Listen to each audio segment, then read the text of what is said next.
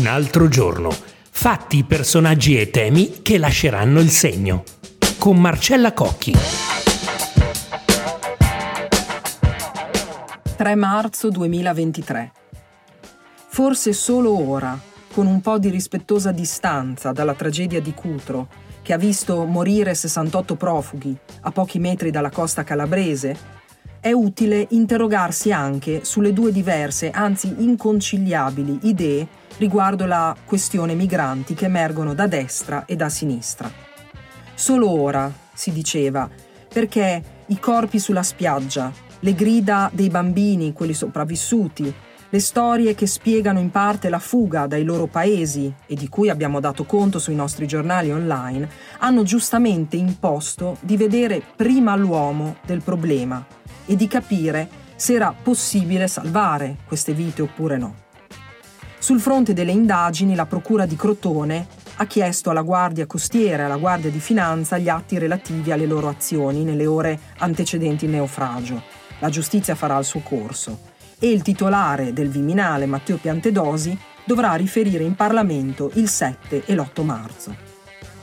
Fatta questa doverosa premessa, però, non si può non notare la cesura che esiste tra due modi di pensare che non si focalizzano sulla vera questione, ossia la gestione di una migrazione incontenibile.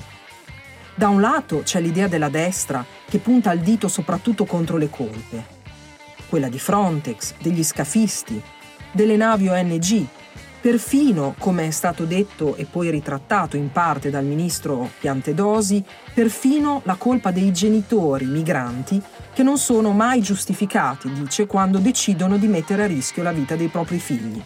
Vittorio Feltri ha twittato partire è un po' morire, state a casa vostra. Ed è stata bufera. Dall'altro lato, però, la visione incarnata ora dalla nuova segretaria del PD, Alice Schlein, è quella dei porti aperti, della inevitabilità dello sbarco di massa da parte di chi è in fuga dalla povertà, dalle torture e dalle guerre. Non si pone, cioè, in maniera critica, per esempio dinanzi all'operato delle navi ONG che, se è vero che salvano vite, è altrettanto vero però che, e qui cito la relazione annuale dell'intelligence che è appena uscita, rappresentano anche un vantaggio logistico per le organizzazioni criminali che gestiscono il traffico dei migranti. A livello europeo bisogna dire per dovere di precisione che sia Giorgia Meloni sia Eli Schlein si sono battute a più riprese. La Premier scrivendo a Bruxelles per chiedere che la UE lavori per gli ingressi legati, legali dei migranti, investendo più soldi per i paesi di origine e transito. La seconda, quando era europarlamentare, stanò la Lega che perse l'occasione di partecipare a tavoli europei in cui si cercava di cambiare il Trattato di Dublino, trattato che, lo ricordiamo qui, obbliga i profughi sbarcati in un paese ad avviare la procedura per la richiesta del diritto di asilo nello stesso paese, in questo modo penalizzando stati in prima linea come l'Italia. È vero che ci sono figure politiche da una parte e dall'altra che cercano di mediare. Un esempio è l'ex ministro degli interni PD, Marco Minniti, che sostiene che il problema vero siano le regole di ingaggio nell'intervento e nei salvataggi. L'altro esempio è il governatore leghista, nonché guida della conferenza delle regioni, Massimiliano Fedriga, che dice che occorre assolutamente superare le ideologie tra chi è pro immigrazione e chi contro. Ci aiuta a fare un po' di chiarezza il professore emerito di storia istituzioni dell'Europa e opinionista Paolo Pombeni. Professor Paolo Pombeni, qualche mese fa lei disse che era necessario ragionare senza cadere nei miti opposti, da un lato del salvatore degli oppressi e dall'altro dell'inflessibile difensore delle frontiere. Ecco, ci può dire perché queste due visioni sono in fondo ipocrite e comunque non risolutive? Queste due visioni non sono risolutive perché la, la, la, prima, quella del Salvatore degli oppressi, si pone semplicemente il problema del eh, facciamo un po' di carità, adesso mettiamola in, in, in termini un po' banali, no? facciamo un po' di carità, diamogli qualche cosa e poi, e poi va bene, si vedrà come va.